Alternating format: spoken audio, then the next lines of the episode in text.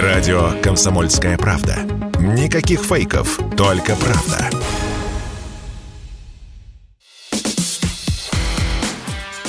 Диалоги на Радио КП. Беседуем с теми, кому есть что сказать.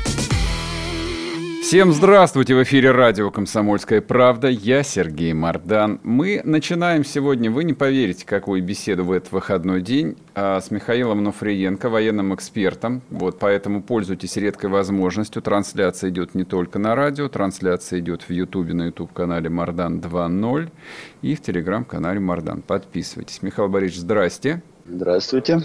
Я напоминаю, мы с вами договорились э, на прошедшей неделе подробно и обстоятельно поговорить, э, ну, помимо всего прочего, вот о какой вещи. Поставки западной э, военной техники на Украину. То есть она постоянно у нас вот мелькает в каком-то информационном потоке, в контексте, и мне кажется, что мы просто тонем в этих вот просто новостях. Пришли две гаубицы, пришли 10 гаубиц, два Хаймерса, нужно 100 Хаймерсов. Вот давайте с самого начала – а с чем а, ВСУ начали, так сказать, э, свое участие в нашей специальной военной операции, сколько у них было вот этой самой э, западной военной техники, а какой статус, какое положение с этой техникой у них сейчас, и, соответственно, какое влияние на ход э, боевых действий она объективно оказывает. Попробуем разобраться вот для начала в этом вопросе. Ну, давайте, если говорить о том, что предшествовало проведению спецоперации, то э, Киев получал э, минимальное количество техники. В основном это касалось ПТРК «Джевелин», это публично много раз освещалось. Но поставки были, во-первых, минимальные, потому что, ну, что такое десятки э, пусковых установок и сотни ракет для страны, тогда еще более-менее целой, площадью более полумиллиона квадратных километров, с армией э, более 100 тысяч человек, ну и с перспективой войны с Россией. Это ни о чем. В общем, да, совершенно все понимали прекрасно, что эти джавелины в конечном итоге окажутся на Москве фронте, но количество их э, было невелико. Поставляли до этого, в том числе и в 2015 году, системы контрбатарейной борьбы, причем облегченные, скажем так, варианты морской пехоты, и тоже в ограниченном количестве. Помню, первая поставка была три штуки. И причем э, одна была уничтожена, вторую очень быстро затрофеяли ребята из Донбасса, ну а третья непонятно куда-то исчезла. Но суть в том, что после начала спецоперации, естественно, ситуация поменялась. И если мы объективно посмотрим на, на происходящее, то обратим внимание, что э, объемы поставок увеличиваются. То есть начиналось все там с поставок, опять же, ПТРК и ПЗРК. И надо отметить, что, ну, по крайней мере, вот если объективно подходить к этому, то именно ориентируясь не на то, что говорят э, говорящие головы, а на видеотрофеи. Знаете, ну, да, понятно, что это не, не дает полной картины, но, понимаете, когда каждый день показывают затрофейные ПТРК и ПЗРК на каждой из позиций, то совершенно понятно становится, что их количество колоссальное. И, разумеется, у противника этих противотанковых противозенитных ракет намного больше, чем трофеется. Угу. То есть с этим вопросов нет. То есть как, как, вот что касается контактной борьбы и борьбы с авиацией на небольших высотах, то здесь, э, скажем так, потребности э, вооруженных сил хунты полностью удовлетворены. Можно, естественно, спорить о качестве этих ПТРК. Это объективно и понятно, что, например, аккумуляторные батареи на них старые, потому что никто не будет э, заморачиваться, поставляя чужой армии вот эти системы тем, чтобы выбрасывать старые аккумуляторы, которые там 3, 5, 10, 15, 20 лет пролежали на складах, и менять их на новые. Не потому, что там хорошо или плохо, а потому, что никто этим никогда не заморачивается. Ребята, вот радуйтесь тому, что вот вообще есть. Угу. поэтому действительно в ВСУ постоянно жалуются, что они вынуждены вот эти аккумуляторы менять, они не работают. Это объективная картина, ну, так оно и есть, и так оно и будет, потому что э, дают-то чужому дяде. Причем это дают от, так, с барского плеча.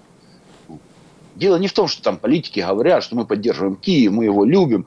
Любим, не любим, но радуйтесь тому, что мы даем. И будьте благодарны. Иначе обстановка, ситуация никогда не будет иной, потому что ну, вы все равно чужие. Вы, да, воюете за нас, вы нам очень нужны, мы вам пожмем руку. Ну, вот что даем, то даем. Что касается бронетехники, то обратите внимание, изначально речь шла о том, что ну, независимо, опять же, от разговоров политиков, что на Украину поставлялись, э, скажем так, более легкие системы, связанные с, прежде всего, остатками, которые были на складах стран Варшавского договора. Вот. Здесь, безусловно, наибольшее количество а, это по Польша. Что касается остальных стран, то речь идет о десятках единиц. То есть mm-hmm. поставляет Чехия, поставляет Словакия, ну, скажем там, Зузанны и все прочие РСЗО. Это количество техники, которое ну, реально повлиять на ситуацию как на Донбасском фронте не в состоянии. Просто потому, что, ну, знаете, размеры боев. Ну, вот, например, сейчас э, Генштаб пытается убедить э, Зеленского в необходимости отвести войска из Северодонецка, Лисичанска в Краматорск, Славянск для того, чтобы сократить линию фронта, увеличив количество э, штыков, которые защищают те или иные города. Ну, это э, теория городов-фортов. Мы о ней как-то в предыдущие разы говорили. Но суть mm-hmm. в том, что только на вот этом направлении протяженность линии фронта 115 километров. Это только вот э, начиная от э, Светогорска и заканчивая Бахмутом, он же Артемовск. Mm-hmm. То есть о чем мы говорим? 115 километров. Вы представьте себе, вот все западные поставки, даже хотя бы на этом ограниченном участке фронта, ну, они не способны повлиять ни на что. Потому что те же самые западные эксперты и вот э, командиры группировки «Север» вчера, по-моему, позавчера признался, что российская армия выпускает ежедневно на этом участке фронта от 4 до 8 тысяч снарядов. И что, вот как на это могут повлиять там 2, 3, 5, 10 РСЗО, поставленные Чехией или Словакией?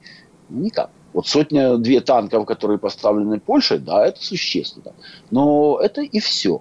Что касается поставок э, более современного оружия, то здесь очень интересно. Обратите внимание, вот уже три недели идут разговоры о том, что в Украине будут поставлены противокорабельные ракеты. Якобы уже поставили? Ну, они же говорят, что они уже все вот, там ну, доставлены и находятся там, ну, не знаю, там, как правильно сказать, на местах дислокации, да, развернуто в виде да, батарей. Вот, э, вроде бы они как есть, но я, например, допускаю, что они там и раньше появились угу. без всяких э, вот, э, разговоров. Но когда мы обращаем внимание уже не один раз, когда что-то появляется у киевского режима, это не просто разговор, их сразу показывают. Вот на, у киевского режима, например, где-то в, на вооружении реально находится меньше 10 танков плот. Вот, реально где-то от 4 до 6 штук. Вот я не хочу э, вдаваться в подробности боевых качеств этого танка, который собран из двух вот, старых корпусов. Дело не в этом. Дело в том, что как только он засветился на Донбассе, его тут же сфотографировали со всех точек и показали, вот наша перемога, вот наша плод. То есть как только какая-нибудь э, противокорабельная ракета появится где-нибудь в районе Одессы или Николаева, ее пусть без привязки к местности, но обязательно покажет со всех сторон и расскажут, вот у нас есть теперь бойся Россия, мы тебя переможем. На русский корабль иди подальше. Угу. Пока этого нет. Но суть даже не в этом. Понимаете, э, вопрос о поставках постоянно там э, динамится, ну, скажем, той же самой Германии, той же самой Швейцарии. Вот э, уже не один, не два раза и Шпигель германский писал на последнее время, и посол Мельник, э, известный своими резкими высказываниями, очень грубо высказывался по поводу ливерной колбасы Шольца. Э, речь идет о том, что Германия на самом деле не поставила киевскому режиму ничего. То есть я не, не, не берусь сейчас утверждать, правда это или нет, но Арестович говорит, что даже 5 тысяч кассок, которые перед войной Берлин обещал э, Киеву, не поставлено. Так это или нет, не важно, но суть в том, что, например, Испания, которая собиралась и объявила о поставке 40 леопардов в версии А2, э, э, Берлин запретил поставку. Швейцария запрещает поставку любого оружия и боеприпасов вот вообще без разговоров. А это сразу ставит э, крест на поставках той же Германии э, зенитных э, систем «Гепард». Вот, аналогов нашей шилки, только двуствольных. То есть суть в том, что очень похоже на то, что Запад не собирается на самом деле всерьез помогать киевскому режиму. Мы же понимаем, вот если бы они на самом деле хотели помочь, вот представьте себе, что вот эти десятки стран, а это больше 50 стран, если мы берем англосаксонское содружество и страны Евросоюза и НАТО. Причем с вооружением у них очень неплохо. Это крупнейшие мировые экспортеры вооружений. И понятно, что если эти бы страны собрались, то за три месяца, наверное, они бы как-то уже решили вопрос массированных поставок оружия киевскому режиму. И в данном случае речь уже не идет о том, что хватит, не хватит. Вот, понимаете, когда весь мир грудью становится на защиту вот этого режима, ну, наверное, даже из действующих частей могли бы оторвать. Михаил Борисович, я тут прерву вас на одну минуту, мы уйдем на да. новости, вернемся и продолжим. Радио «Комсомольская правда». Только проверенная информация.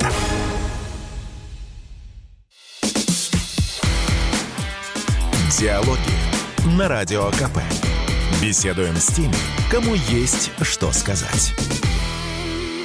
И снова здравствуйте, и снова в эфире радио «Комсомольская правда». Я Сергей Мордан. Мы сегодня разговариваем с Михаилом Ануфриенко, военным экспертом. Михаил Борисович, я вас прервал на полсловия. А я напомню и для вас, и для слушателей. Если бы Запад хотел, а речь идет более чем о 50 странах, то уж за три месяца они вооружили бы вооруженные силы Украины до зубов. Верно? Абсолютно верно. Ну, понимаете, у нас бывают разные точки зрения. Слушайте, а может, может они не готовы были, может они правда и не ждали на самом деле? Деле войны? Ну, если говорить о информационном шуме, то, по крайней мере, весь конец осени и начало зимы прошлого года только дата войны России с Украиной обсуждалась. Вспомните, mm-hmm. да, назывались даты до конца Нового года, да, в первой да, половине дело. февраля, когда наступят морозы.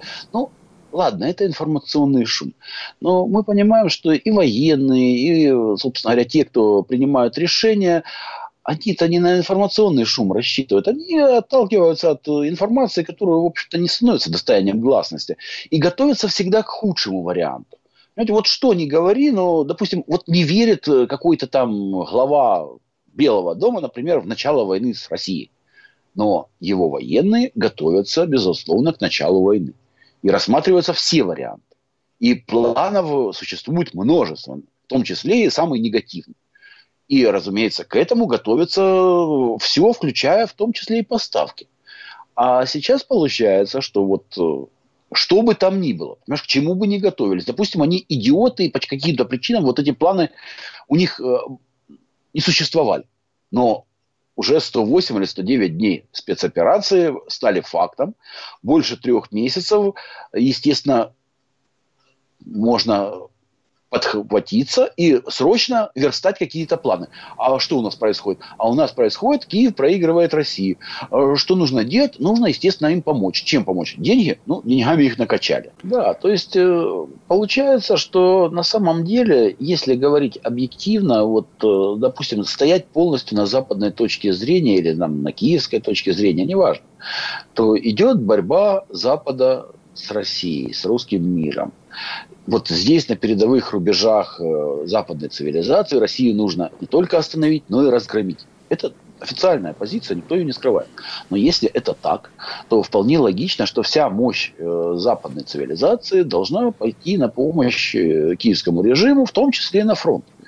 А мы понимаем, а это сотни и тысячи танков, РСЗО, артиллерии, все это ведь есть. Если речь идет о войне, то почему все это до сих пор не оказалось на фронте. Ведь это было бы логично. У вас, есть, у, вас есть, у вас есть какой-то ответ? Почему оно так? Да, как мне кажется, причина, по которой Запад на самом деле не помогает э, всерьез э, киевскому режиму, заключается в том, что э, публичные заявления, которые постоянно э, делают многочисленные поддержки, важности, а во всем прочем, э, расходятся с реальной политикой Запада, которую он все эти годы, ну, фактически после развала Советского Союза, э, реально применял к тогда еще более-менее единой Украине.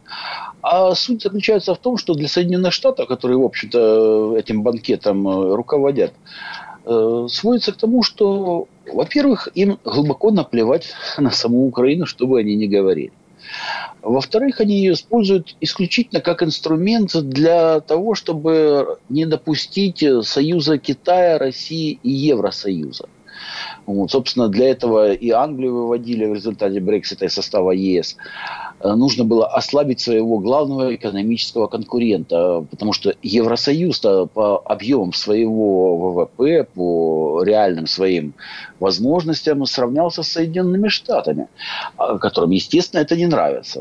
Не нравится на всех уровнях, понимаете? Это не нравится политикам, для которых э, является неприемлемым то, что Евросоюз э, начинает что-то громко заявлять о каких-то своих интересах.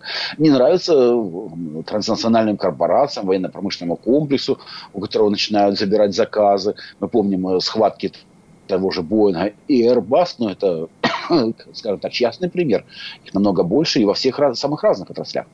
И все в том Соединенных Штатах прекрасно понимали, что если Э, Евросоюз, имеющий технологии, имеющий мощное производство, э, стакнется с Россией, у которой есть колоссальные ресурсы, и с Китаем, у которого есть, ко всему прочему, еще и дешевая рабочая сила. То есть э, здесь большая часть человечества проживает, mm-hmm. которая покупает колоссальное количество всего.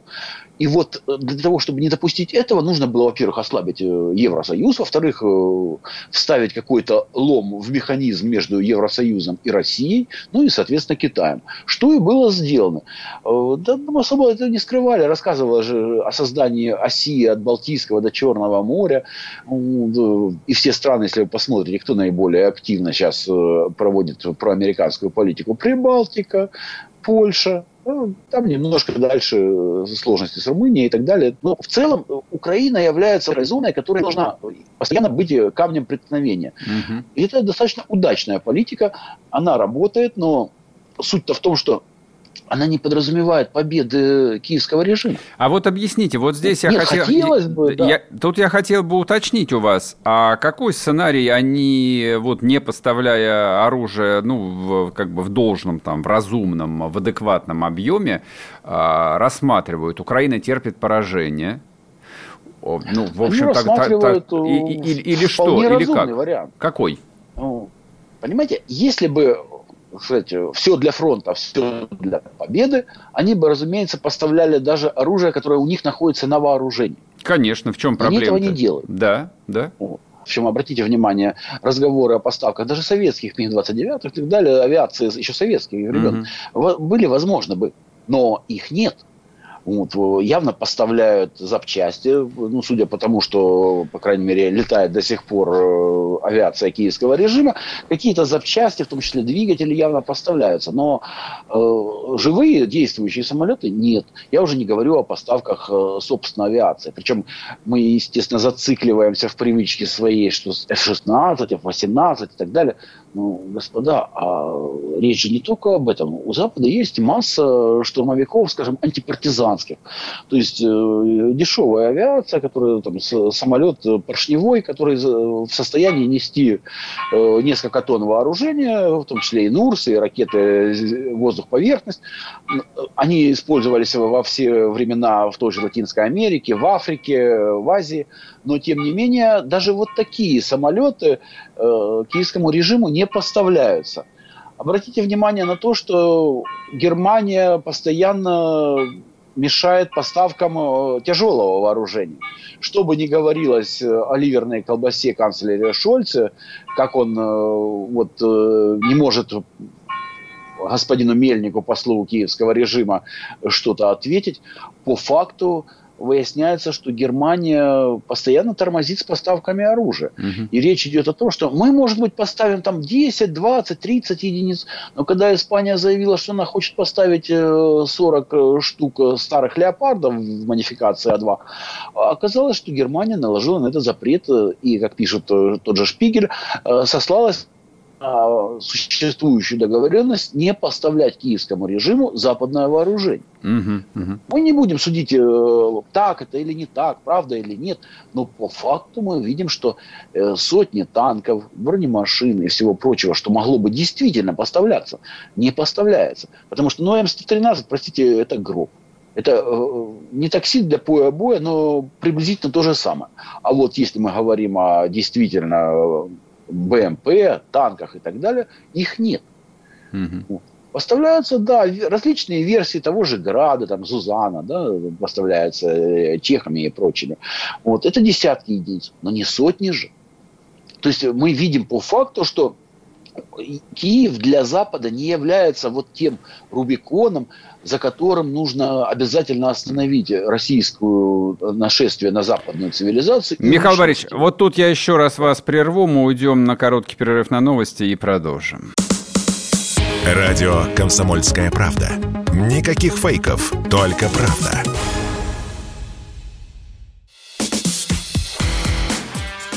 Диалоги на Радио КП. Беседуем с теми, кому есть что сказать. И снова здравствуйте, и снова в эфире радио «Комсомольская правда». Я Сергей Мордан. Вы смотрите, слушаете интервью с Михаилом Анафриенко, военным экспертом, соответственно, к вашим услугам YouTube-канал Мордан 2.0, телеграм-канал Мордан. Подписывайтесь. Михаил Борисович, а вот что я хотел еще у вас спросить, чтобы, в общем, как-то эту тему закрыть. А буквально в последние, ну, наверное, полторы-две недели а, украинские официальные лица, вот все как один, толкают толкуют исключительно о том, что дайте тяжелое вооружение, дайте тяжелое вооружение, иначе вот мы не выстоим.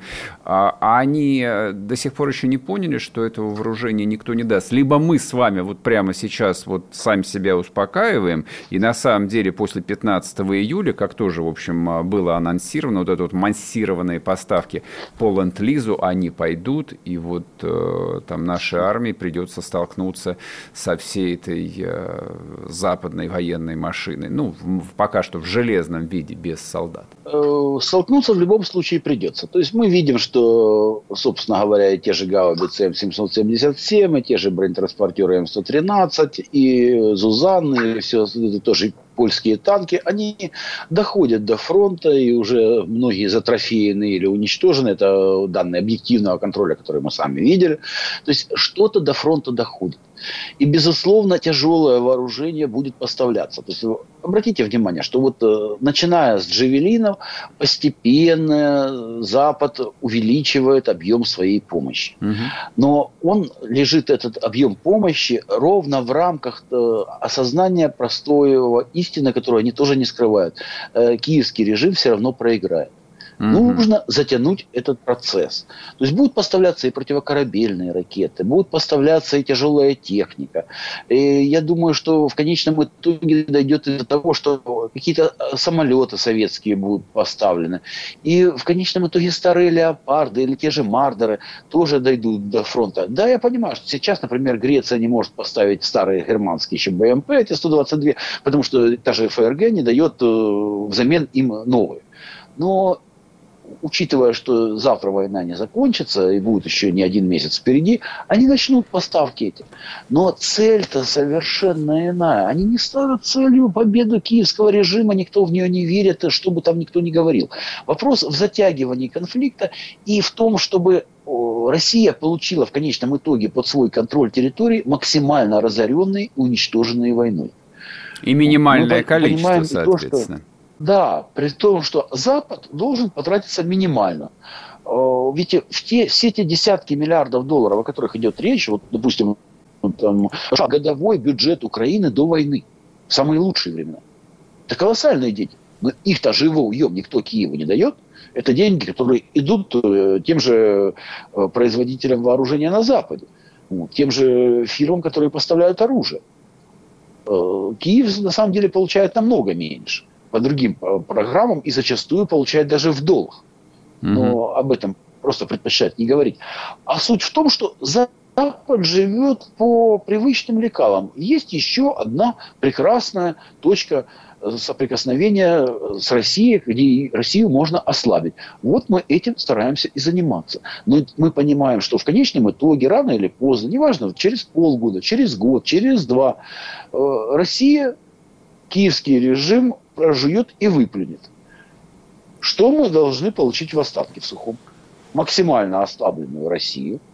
Россию, которая максимальное количество проблем с той территорией, которую она взяла под контроль, и наше максимальное возможно, э, сильное западное сообщество. Мы поэтому сейчас в Финляндию со Швецией постараемся принять в НАТО. И, естественно, мы должны быть вооружены хорошо. Поэтому то оружие, которое у нас есть, мы, безусловно, киевскому режиму не отдадим. Потому что мало ли что, а вдруг там следующий конфликт будет в Прибалтике или в Польше. А вот поэтому у нас должно быть все на чеку. Поэтому ничего нового, современного и так далее киевскому режиму не поставим, а все, что нам, у нас есть на складах, то, что нам не жалко, хорошо получите. Ну, вы неэффективно этим пользуетесь. Это не способно переломить э, ход боевых действий. Ну и ладно. Вас вообще никто не жалел на самом деле.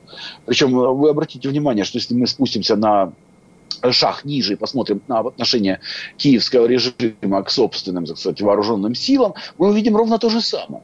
Ну, вот оставили на Азовстале там несколько тысяч э, штыков, причем как раз наиболее подготовленных, наиболее мотивированных и так далее. Их оставили на убой.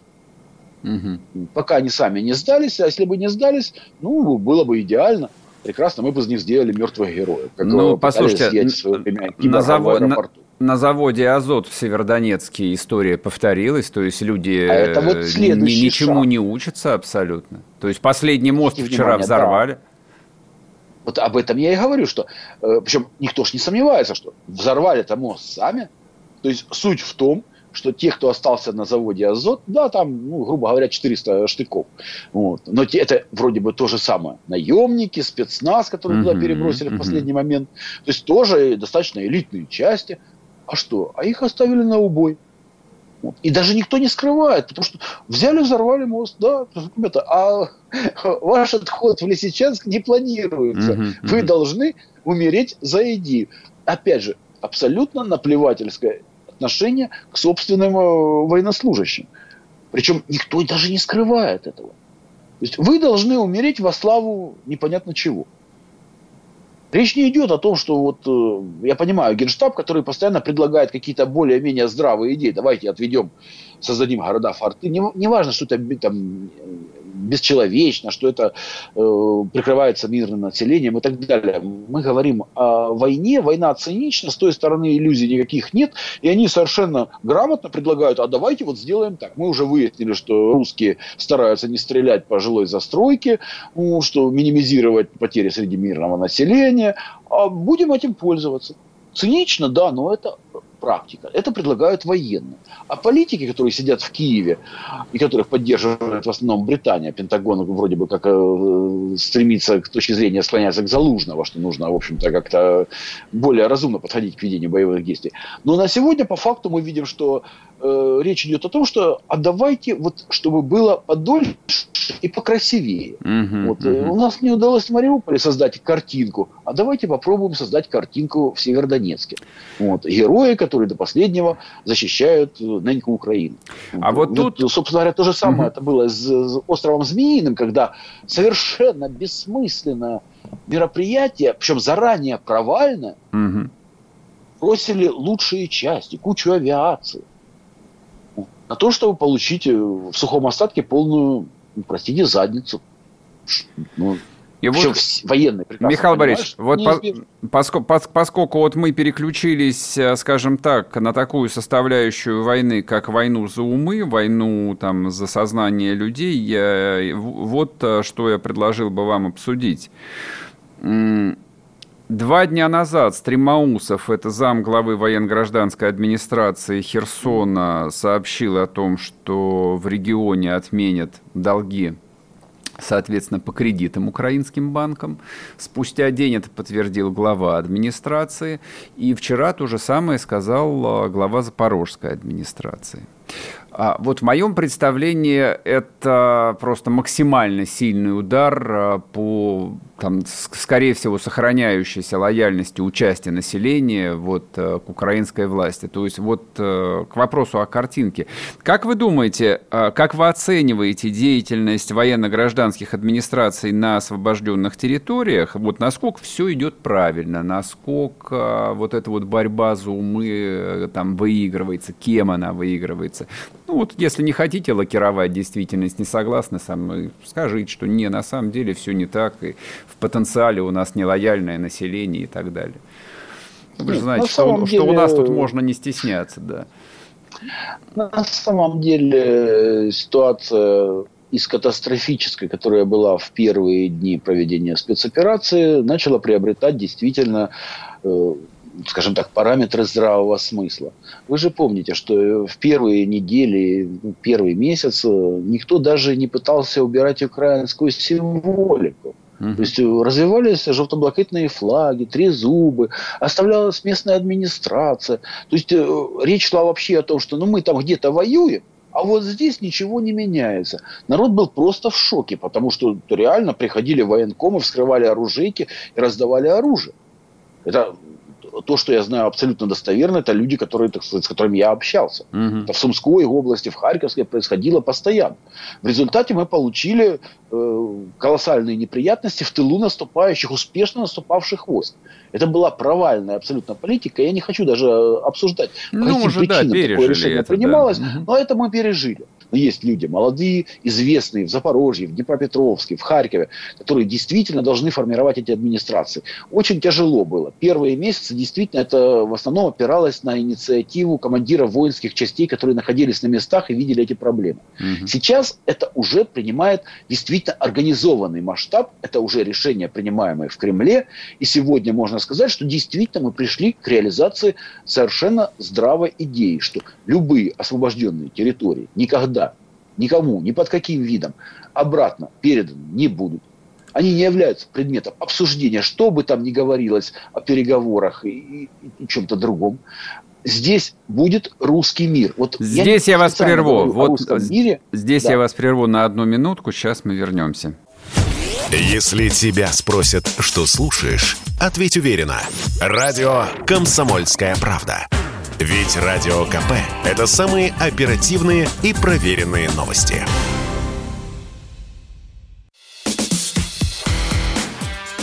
Диалоги на Радио КП. Беседуем с теми, кому есть что сказать.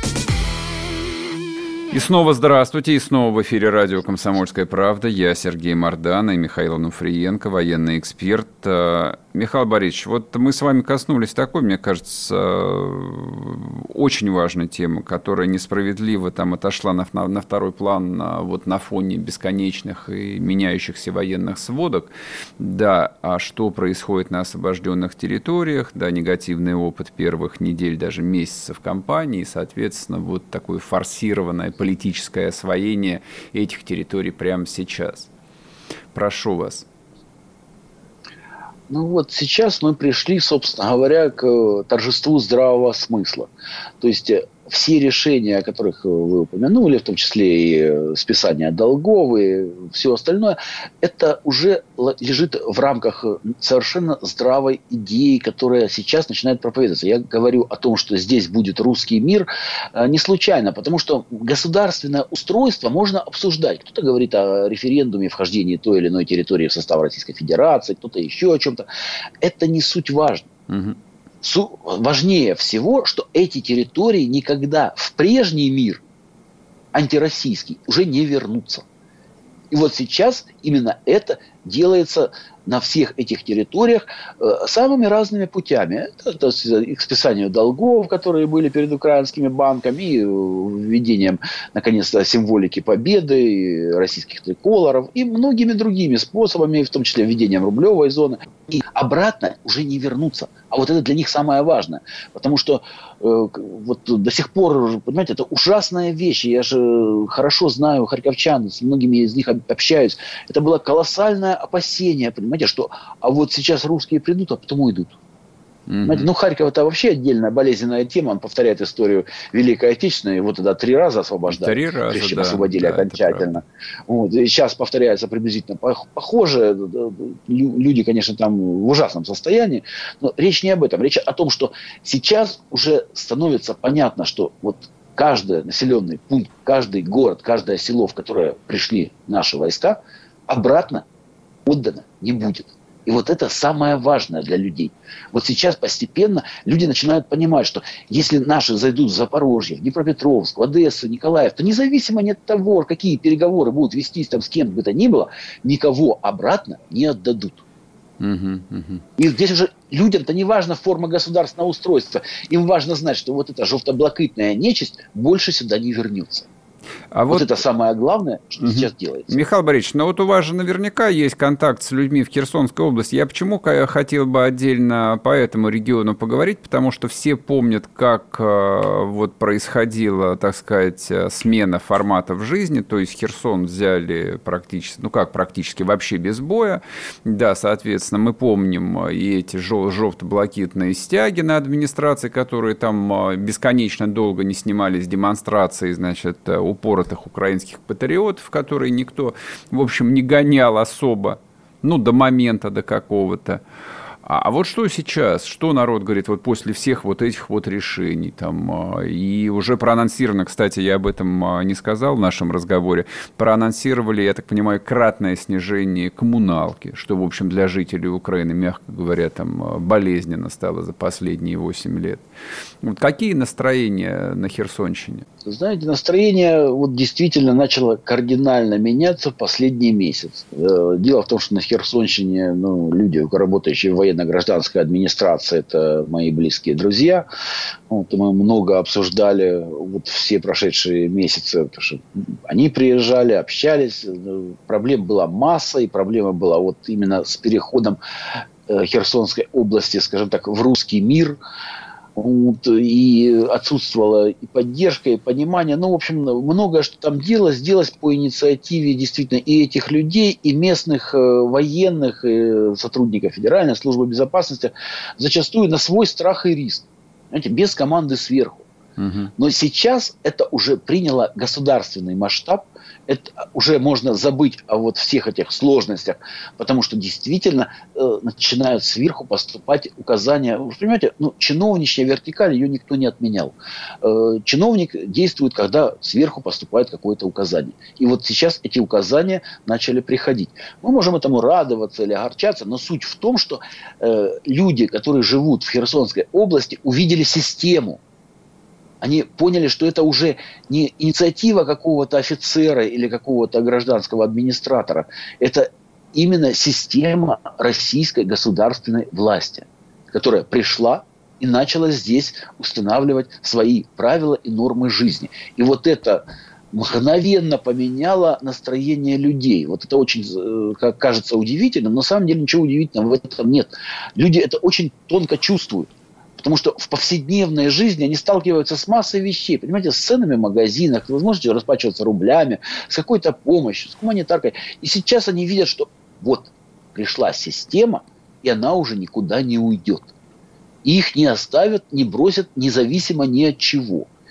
Людей впервые вот за последние где-то 3-4 недели перестала волновать тема, которая волновала и меня, и очень многих, о переговорах Москвы и Киева. То есть как только стоило упомянуть где-то там э, то ли Пушков, то ли Песков, то ли еще кто-то говорил о том, что ну мы вот сейчас возобновим разговоры, переговоры с киевским режимом о чем-то, народ начинал пугаться до судорог. Ой, они сейчас договорятся, нас отдадут. И вот за последний почти месяц это опасение ушло. Люди начали понимать, что о чем бы там кто бы ни переговаривался, их не отдадут и прежняя власть уже не вернется. То есть все поняли, вот что решение принято? Да, все поняли, что решение принято, что Россия навсегда и русский мир, который пришел на освобожденные территории, здесь и останется. И вот это самое главное. И когда вот это понимание постепенно начинает проникать на территории Николаевской, Одесской, Харьковской области и так далее, люди там начинают потихонечку понимать, что если русские завтра придут, они не уйдут. И никакого вот варианта с Северным театром военных действий, когда из-под Киева вывели там, Черниговской, Сумской области войска, уже не будет. Если пришли, то придут навсегда. И вот это понимание, наверное, самое главное, что сегодня отличает э, проведение спецоперации от того, что было там еще месяц, полтора-два назад. Угу, угу. Начина... Приходит понимание того, что Россия пришла устанавливать и восстанавливать русский мир – а людей на самом деле не интересует, э, войдут они в состав Российской Федерации, или останутся каким-то независимым государством, или еще чем-то. Ребята, вы самое главное, убедите нас в том, и сейчас это убеждение приходит и понимание, что вы отсюда не уйдете. что вы нас не оставите, вы нас не бросите.